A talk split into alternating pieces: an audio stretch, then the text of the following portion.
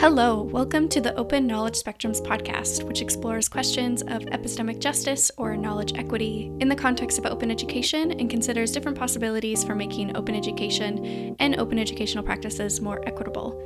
My name is Josie Gray, and I am your host. This podcast is my final project for my Master's of Design in Inclusive Design at OCAD University. In this episode, I am joined by Dr. Tadashi Dozono. Tadashi Dozono is an assistant professor of history and social science education at California State University Channel Islands. Through cultural studies, ethnic studies, queer theory, and critical theory, Tadashi's research emphasizes accountability towards experiences of marginalized students by examining the production of knowledge in high school social studies classrooms his work draws on his experiences as a queer Japanese American cis male, his family's internment during World War II, and over 12 years of teaching in New York City public schools. He received his PhD in Social and Cultural Studies from UC Berkeley's Graduate School of Education, where his dissertation focused on quote unquote troublemaker students of color in world history classrooms. Tadashi applied his dissertation findings by returning to teach in Brooklyn, New York, at a small public school focused on restorative justice. His research has been published in journals such as Race, Ethnicity, and Education, Educational Theory, Studies in Philosophy and Education, and The History Teacher. I found Tadashi's work when I was doing research on inclusion and representation in curriculum. A lot of the articles I was reading were using quantitative approaches, like basically counting the number of times specific groups of people or individuals appeared in a text to evaluate who was being included and in what chapters. However, they weren't really looking at the quality of that representation, but in contrast, Tadashi's work was really digging into the layers of representation and uncovering how white supremacy was functioning at the level of language in world history curriculum. So, in this episode, I talk with Tadashi about epistemic violence in world history curriculum. We talk about textbooks, standardized curriculum, queer theory, the power of grammar, and allowing students to bring their own ways of knowing into the classroom. I hope you enjoy. I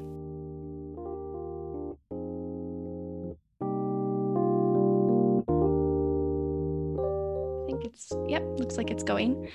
So, to start, I was wondering if you could share a bit about your background as a person, as a teacher, as a researcher.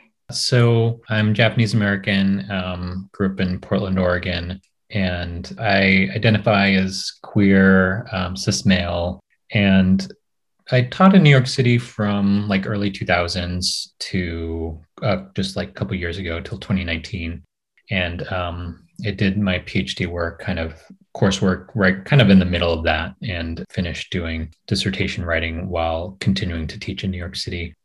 And then now, currently, I teach at Cal State University, Channel Islands, um, just about an hour north of LA.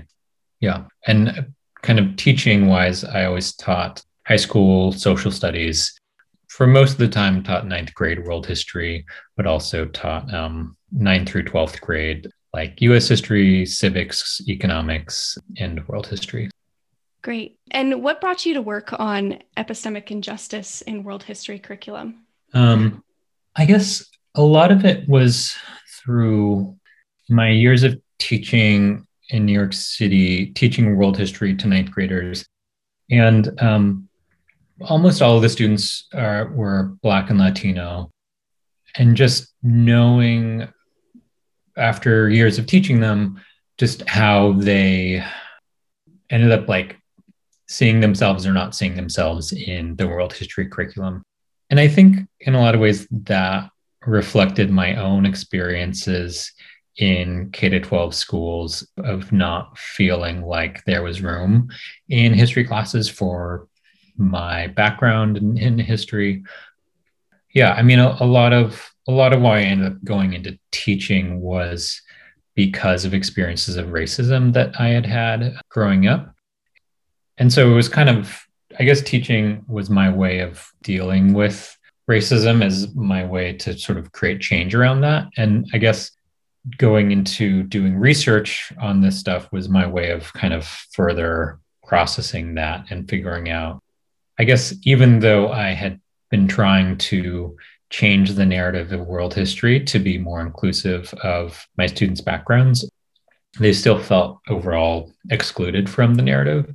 And so, so as a teacher, that was felt frustrating to feel like, I'm trying to make these changes, but it's not really, it's not doing the sort of change I intended it to. And so going into researching this stuff was trying to figure out, okay, what else needs to happen? Like besides, you know, I think the content, changing the content is important, but what else is going on here besides just changing, you know, the the places that are included in the narrative of world history?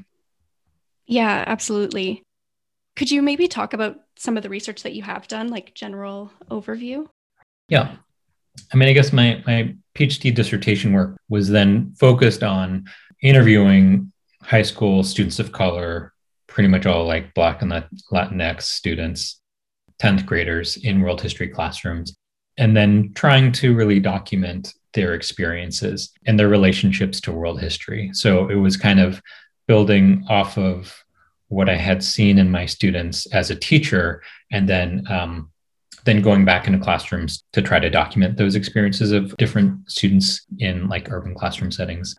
And so I guess in terms of my research, part of it's like documenting those experiences that students have and, and their relationships um, to make teachers and researchers more aware of that sense of you know ways that students can feel like unseen or negated through the curriculum and then part of my work is also then looking at curriculum, often world history curriculum, like textbooks or state standards or curriculum units, and trying to look at, okay, what's problematic about these? Like where, what could change in in how these are structured? Because I think oftentimes the people creating curriculum, I believe that they they're trying to do a good job of, of being more inclusive, but there's still these sort of issues, right? So part of my work comes from the sense of like, I know that I, as a teacher, had good intentions of changing the curriculum for my students, but it still, it's like, what's that something else that's still missing that's not creating that change that I want it to? And then I guess, yeah, I end up doing a lot of theory work to kind of, I guess it's trying to get to the foundations, like what's what are the underlying things going on beyond just the surface of like this looks like an inclusive narrative, but then what's actually going on underneath? For sure. Absolutely. And so I guess you were kind of just talking about like recognizing that people come into this with good intentions, but even with those good intentions, there's still some there's a gap there. And so where do you do you think that gap is? Is it kind of because it's not you're right, it's not just curriculum, it's also the teacher and how it's taught and how students are brought in. Could you maybe talk about that? So to some extent, I think another layer of these tensions is how student thinking comes into play. I guess overall, I think a lot about the idea of like knowledge production and the relations of knowledge production in the classroom. I guess I think about like what what's the relationship between like students and the teacher and the text in the classroom, you know, and okay, so if we just take the text itself, like the the textbook or something, um, what went into producing that kind of set of knowledge that's there, right? And then I also try to think about, in terms of students, what's the knowledge that students are bringing into the classroom and how can that knowledge be incorporated into the overall kind of system of producing knowledge in the classroom um, and then the teacher as well right what role does the teacher play in that in terms of kind of taking authority of themselves as the expert or kind of putting the expertise in the books that they're reading or the expertise in the students, right? And their ability to listen to what students are saying. So, to some extent, I, I through my work with interviewing students, I really try to think about okay, what's all the thinking going on with what students are saying beyond just is this a right answer or a wrong answer? What are the things going on into their thinking behind that, right? And to to have the ways that students are thinking about history and world history to be just as interesting as what's in the textbook itself. So I think part of my goal is to get teachers to be really attentive to the ways that students are thinking about the world and to have that be just as important as like the history that the world history textbook is presenting. Right. And I was wondering if you could talk about like how you do that in a context where there's this state mandated curriculum with exams that students have to take. Like how do you kind of do that kind of teaching with those structures being imposed? yeah, with this, I guess I'm kind of thinking about this more from my own experiences as a high school teacher. And then also presenting this as like a possible solution for like other teachers to, I guess, to find the ways to subvert the state standards or like kind of openings in the state standards. Like, so for example, on the New York State exam, there would be um, these thematic questions about world history. And so they don't they they suggest some examples of cases that you could use. So I would often try to take those themes and think about other examples that could be used that are not necessarily like in the traditional like history textbook, right? So for example, like thinking about like Jamaican Maroons, um, Maroon communities as an example of kind of revolution or protest, right? Um, so thinking about like cases that might might relate more to my students from the Caribbean um, in a New York City classroom, but that aren't necessarily in the not talked about much in the New York City textbook. Yeah, I guess it's like trying to find those openings in the ways that you can you can use the sort of like bigger questions or themes and then find you know ways to incorporate different content into that. Right absolutely. I guess that leads into another question that i have my work life is very much focused on textbooks, but I'm like fully aware that textbooks can be super limiting. So could you maybe talk about like how do you feel about textbooks and do you use them? Are they ever useful to you? Yeah, it's I think textbooks are definitely useful. In some ways I kind of think about them kind of like something like Wikipedia where it's like a really good starting point and it, it's useful but then it's kind of moving from the sort of like kind of background mm-hmm. knowledge and narrative foundation that the textbook might provide and then and then going into much more critical like depth of of looking at primary sources. And i mean i think it would be great to do some analysis of what's going on in the textbook. So to get students to do kind of discourse analysis of like okay how is this narrative being constructed? Like what's missing? What language is being used about certain groups and and not being used around others? So i think I think it would be great for teachers to use those issues around textbooks as a way to also um, study it as a text itself and to be critical about that text. Yeah. So, I mean, I think I definitely use textbooks as a teacher. You know, I'll, I'll still use certain kind of base narrative texts in my own classrooms, but then um, thinking of that as just the beginning point and then doing inquiry from there. Right, using textbooks as a tool to give students the abilities to kind of analyze like what's the narrative here and be more critical about it rather than presenting it as this quote unquote like master narrative. And I think I guess with my own work, I think it's important to do the critiques of the textbooks, but then I also, I guess just for myself, I try to make sure that I'm doing a sort of balance of looking at like the problems that can be in textbooks, but be also solutions oriented, right? So what would alternatives look like and trying to trying to look at models of that or examples of alternatives to using the textbook or ways to extend past just using the textbooks. Yeah, I know that's a question that I have is it's like whether textbooks just in the way that they're designed whether they could ever really be epistemically just or whether they could include multiple ways of knowing like that's a question I have about textbooks is whether that's possible based on how they're designed or if kind of new designs need to be imagined. Yeah. I don't I don't know the answer, but something I've been thinking about for sure.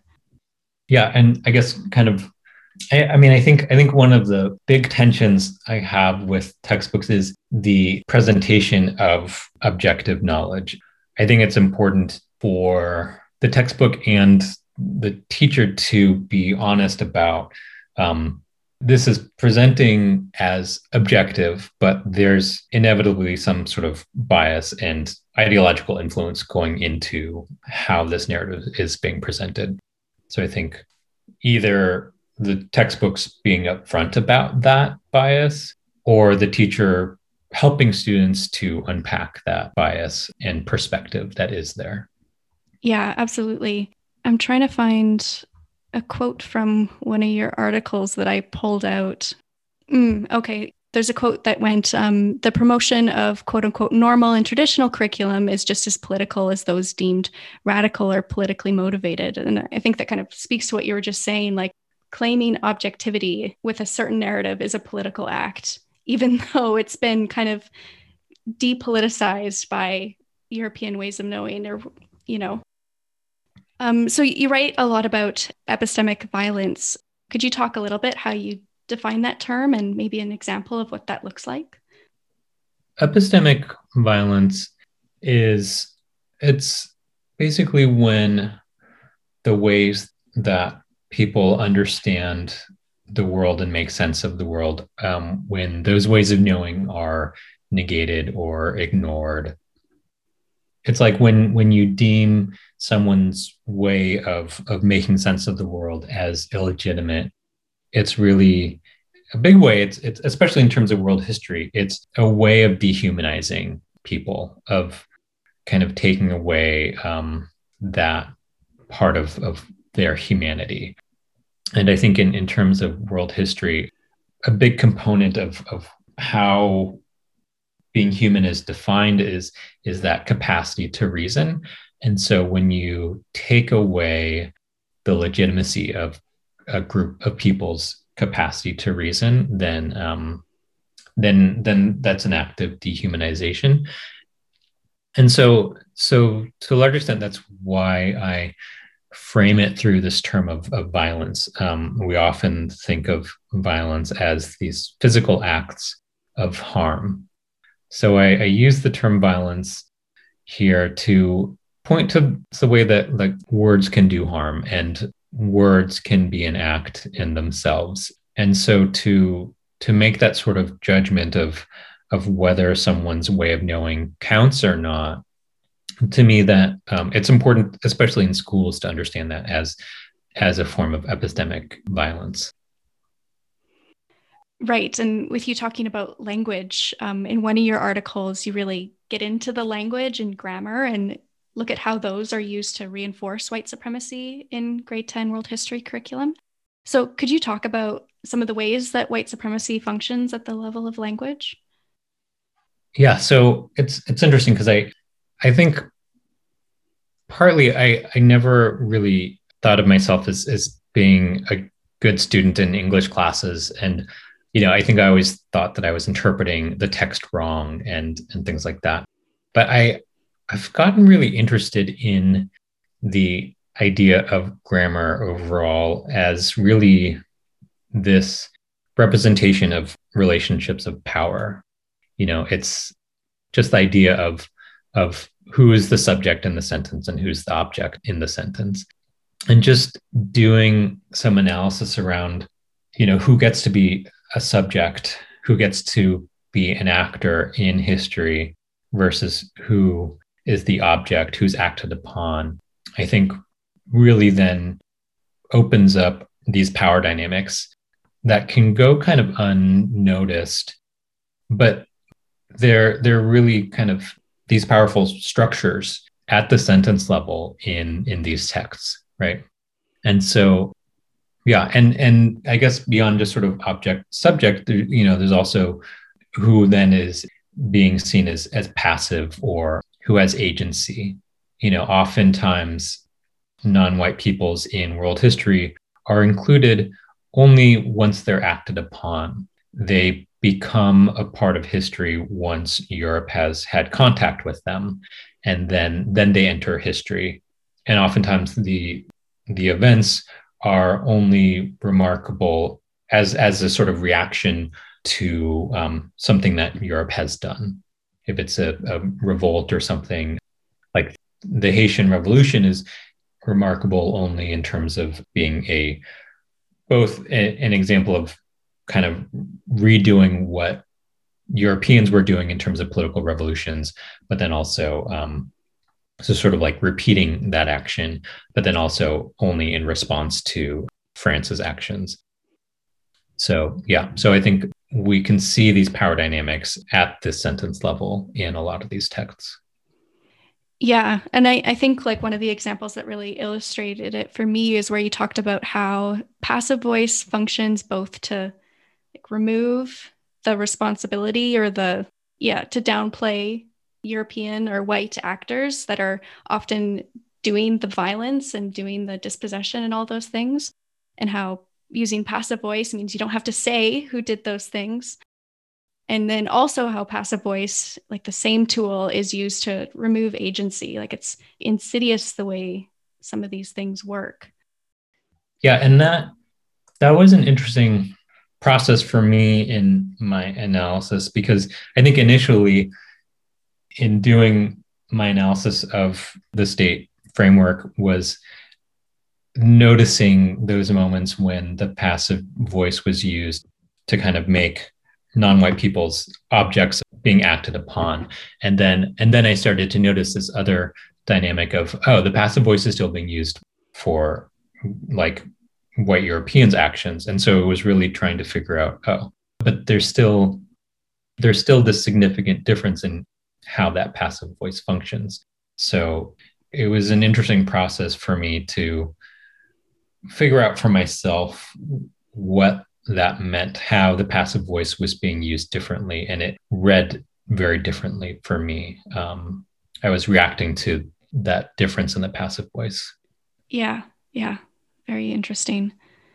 I have a undergraduate degree in history, so like the history is very interesting to me and how history is studied is very interesting and you're talking about how like history is periodized like all these frameworks that are like our history, quote unquote history, how these come from a European tradition and are then imposed through all of history curriculum. And it trickles down through all of these levels, even at the university level. A lot of these things that you have identified still exist, like this, these historical claims of objectivity and this periodization, like what kind of courses get offered and who teaches them. Yeah. And I think, I guess along those lines, like thinking about what epistemic violence can look like in curriculum is like I've been recently doing work at looking at like indigenous belief systems in in the curriculum and and a big tension that comes up with that is you know there there might be room for indigenous knowledge to be studied as an object of study but not being acknowledged as having their own way of making sense of the world so just the terms that are being used to study the knowledge of other people. It still takes the methods and the perspective of Western science to then make sense of that and to make it intelligible. And otherwise, it's just sort of like culture that we can study versus its own legitimate way of understanding the world and knowing. So I think that's a way where epistemic violence can it can have this appearance of like oh this this culture is being um, valued but in actuality it's still being objectified. Yeah it's not being valued as its own legitimate system of reasoning. Right. Yeah absolutely this is a, another quote that i pulled from your article which and you, you said like the goal isn't simply to have marginalized people mentioned more often educators must always be attentive to how power shapes discourse So I think that really applies to what you're saying there. Like the goal is not just talk about indigenous knowledge systems. The goal is to value those as own knowledge systems equivalent to other knowledge systems and actually change how we think about knowledge and education and all of those things. Yeah, and along with that is I think even in my early attempts to study world history on my own, I would often still read, you know, books about Africa or China or the Middle East by white scholars. And then um, I think then at some point there was a shift for me of then trying to focus on reading texts about other places by people from those places. And, you know, that's not to say the scholars who are white who are writing about those places aren't valuable, but but it was to acknowledge that there's this sort of difference in in where the authors are coming from. Yeah just the approach that content ends up being different and and um, the way it's being presented is is somewhat different. Yeah absolutely. Yeah reading some of your research I, I see you doing that like kind of acknowledging your positionality and where you're coming from and being really transparent about your identity and how that affects the work that you do um, so could you maybe talk more about how positionality of an author and who is being cited and all of those things play into epistemic justice? Yeah, I think, and I, I mean, I think the idea of positionality, to some extent, I think that that became important to me in a lot of ways through my students in New York. Um, in my first couple years of teaching, I think I, I, I learned humility pretty fast in teaching high school, and that it's it's better to acknowledge those differences between me and my students than to make it seem like I know what they're talking about or, or I know what they've gone through. And so I think, I mean, I think a big piece of that was like having always identified as a person of color and then having my students point out that like in their eyes, I'm not a person of color because I'm, I, I, you know, and, and to acknowledge that my experiences growing up as Japanese American in, in Portland, Oregon is is so vastly different than um, my students growing up in in New York City who are like grew up as as Black and Latinx, and that even though I see a commonality there, there's still a big difference there. Yeah, I mean, I think in terms of positionality, it's kind of an important piece of that is is having a humility about the limitations of you know i'm i'm not going to claim that i can understand this fully or you know to to acknowledge that perspective. And i guess that kind of comes to like comes back to that conversation about textbooks. Like you know if i expect the textbooks to be honest about the perspective that they're coming from and the bias that is inherent in those textbooks i think it's it's important to be upfront about how where i'm coming from in my approach to writing up my research yeah and you know and then that does play a role in who I end up citing in my papers as well. You know, I, I appreciate these sort of movements around citational practices, things like movements to cite Black women and and that that idea of you know what lineage are you creating in your work? And who are you placing at the kind of at the origin of of knowledge for your work? You know to me that that speaks a lot to that idea of epistemic injustice is is um, you know is the origin of all knowledge in in Europe at all times versus changing citational practices and, and changing those lineages to um, be able to trace back to other locations beyond Europe. And I think there's built into academia there's there's there's an expectation of who you cite and you know in the publishing process being told that i need to cite certain people and that you know that that really becomes um, it just kind of becomes this reproduction of lineages that will remain white if we just kind of continue those practices so that's that's kind of this other way that white supremacy can kind of become reproduced in the the writing up of research is the expectation of of who gets cited how you're tracing knowledge. Often it ends up being tracing it back to Europe.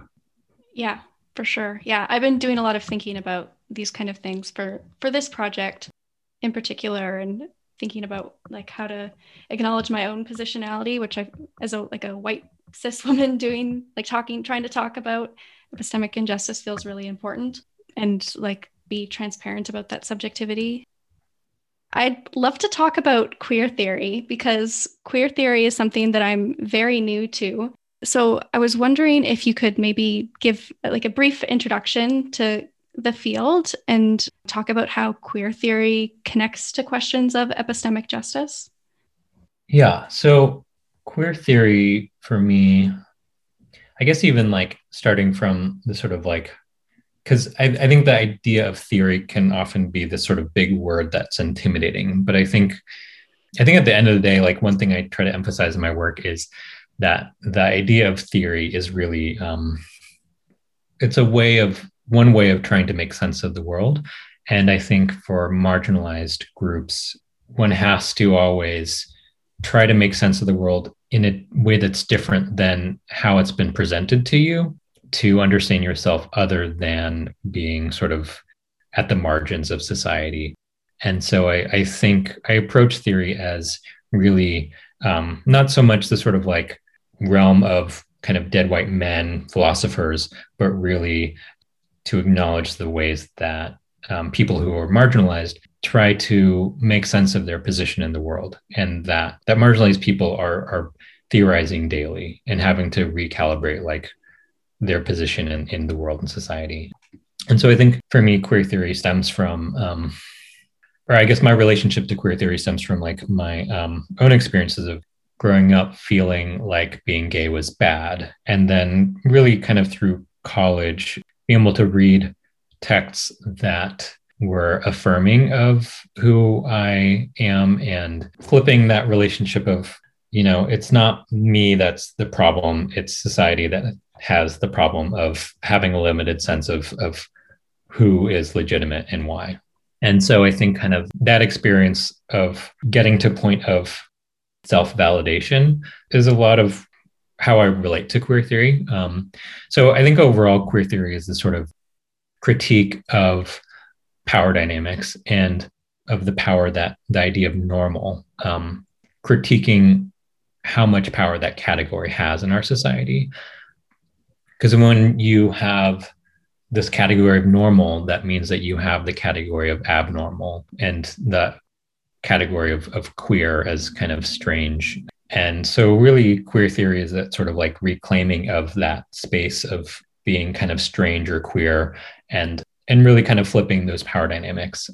So, in terms of epistemic justice, queer theory is playing that role of kind of flipping that relationship of what is seen as the sort of normal and status quo way of knowing things to then consider what what's in this other realm of these other ways of knowing that have been deemed as illegitimate as um, subordinate to the dominant ways of knowing Right. So it's kind of this practice of flipping those expectations and like the narratives that we're told about what is normal and what isn't. So I guess then queer theory is applicable much broader than just the fields of gender and sexuality. Like it can be used in other contexts. Is that right?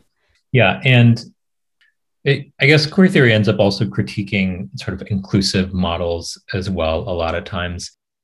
I think kind of a, a good example that I, I use to help understand this is like like the idea of, of gay marriage is more of a normative kind of assimilating into the mainstream by adding gay people into the system of marriage and the sort of queer critique of marriage is more um, like why, why would i want to be a part of a club that didn't want me in there to begin with and why would i want to be a part of a system that has been known for excluding others or um, also has strong roots in kind of placing women as objects of property. And so it's sort of instead of trying to be included into the norm, um, it's critiquing that power of that idea of normal and like, let's get rid of that category.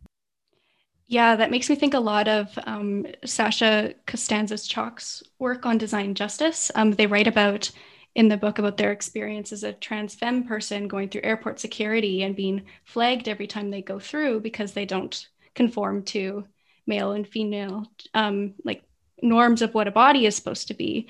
And they talk about how design justice isn't about making a more inclusive airport security. It's about like taking down those systems of surveillance and all of those things. It's like kind of breaking down those systems, not just trying to be included in those systems that cause a lot of harm. Yeah, and and I think kind of as a high school teacher, I think I often would link queer theory with like critical disability studies and the ways that my students were being categorized based on their learning styles and the ways that they think and process things. And just the ways that like categories of of able-bodied and and normal versus um you know abnormal ways of of thinking or being um then become this other category right? So trying to dismantle what that idea of what the normal child is or the normal functional body and mind you know instead of trying to get students to you know be able to fit into that category well let's question what that category is and and what it's actually doing. Right. Absolutely. Um, so i guess maybe you could talk a little bit about I think you kind of did there, but how epistemic justice shows up in your teaching practices, both maybe in the um, K to 12 level, but also in the university system?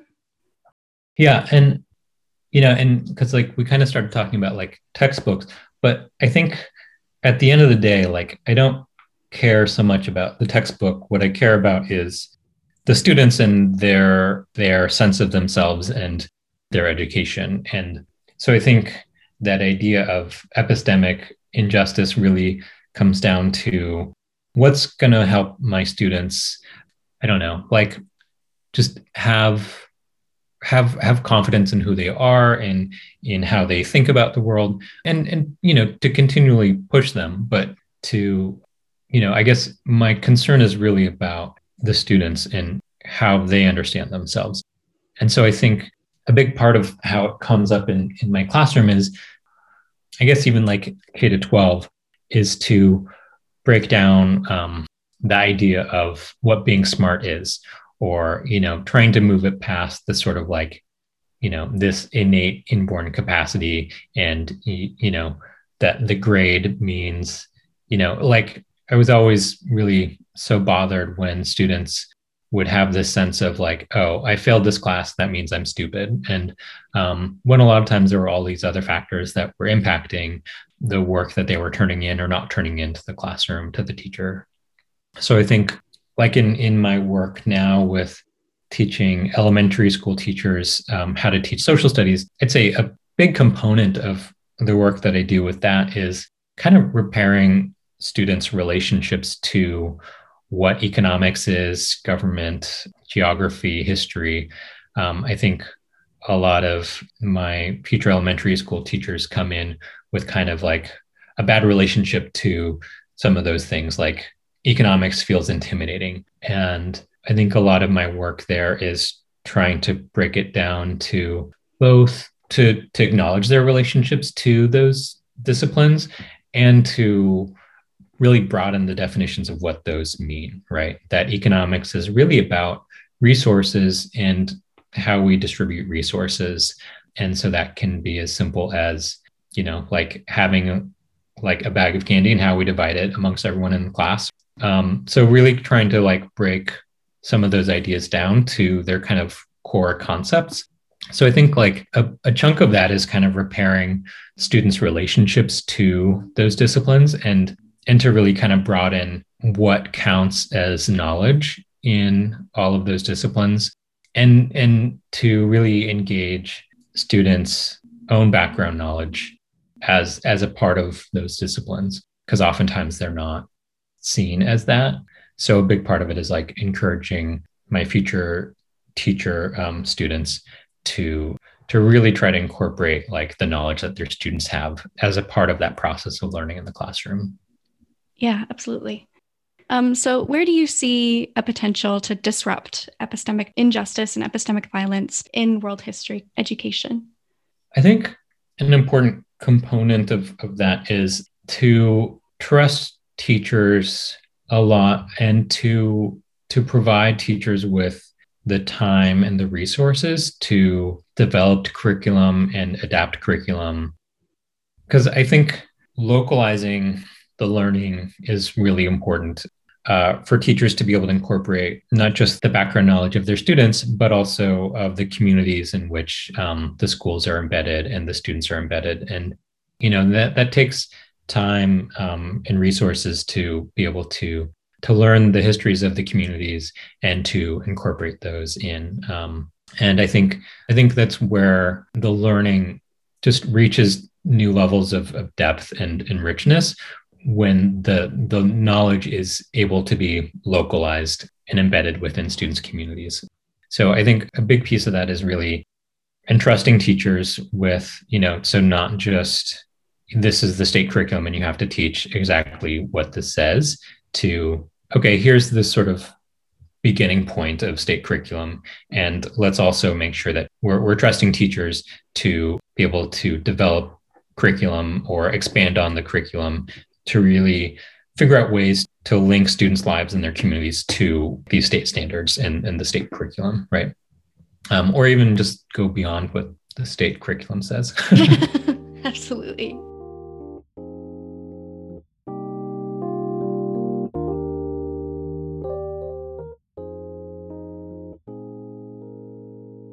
If you are interested in learning more about Tadashi's work, I've linked a number of his articles in the show notes. That is also where you can find links to resources about other topics covered in this episode. You can learn more about this podcast at knowledgespectrums.opened.ca. On the website, you can find all episodes and transcripts, along with many other resources and information related to this project. You can connect with me on Twitter at Josie A underscore G, and you can tweet about the podcast using the hashtag OKS Podcast. I record this podcast on the traditional and unceded territories of the Lekwungen peoples, now known today as the Esquimalt and Songhees nations, and the territories of the WSÁNEĆ peoples. I'm very grateful to live on these territories and working to learn and enact my responsibilities as an uninvited settler here. The theme song is Cool Upbeat Hip Hop Piano by It's Mocha Jones on freesound.org and shared under a Creative Commons Attribution license. This episode is shared under a Creative Commons Attribution Share Alike license, so you are welcome to share and remix the episode as long as you give credit, provide a link back to the original source, and share any remixed work under the same license. This has been Open Knowledge Spectrums. Thanks for listening.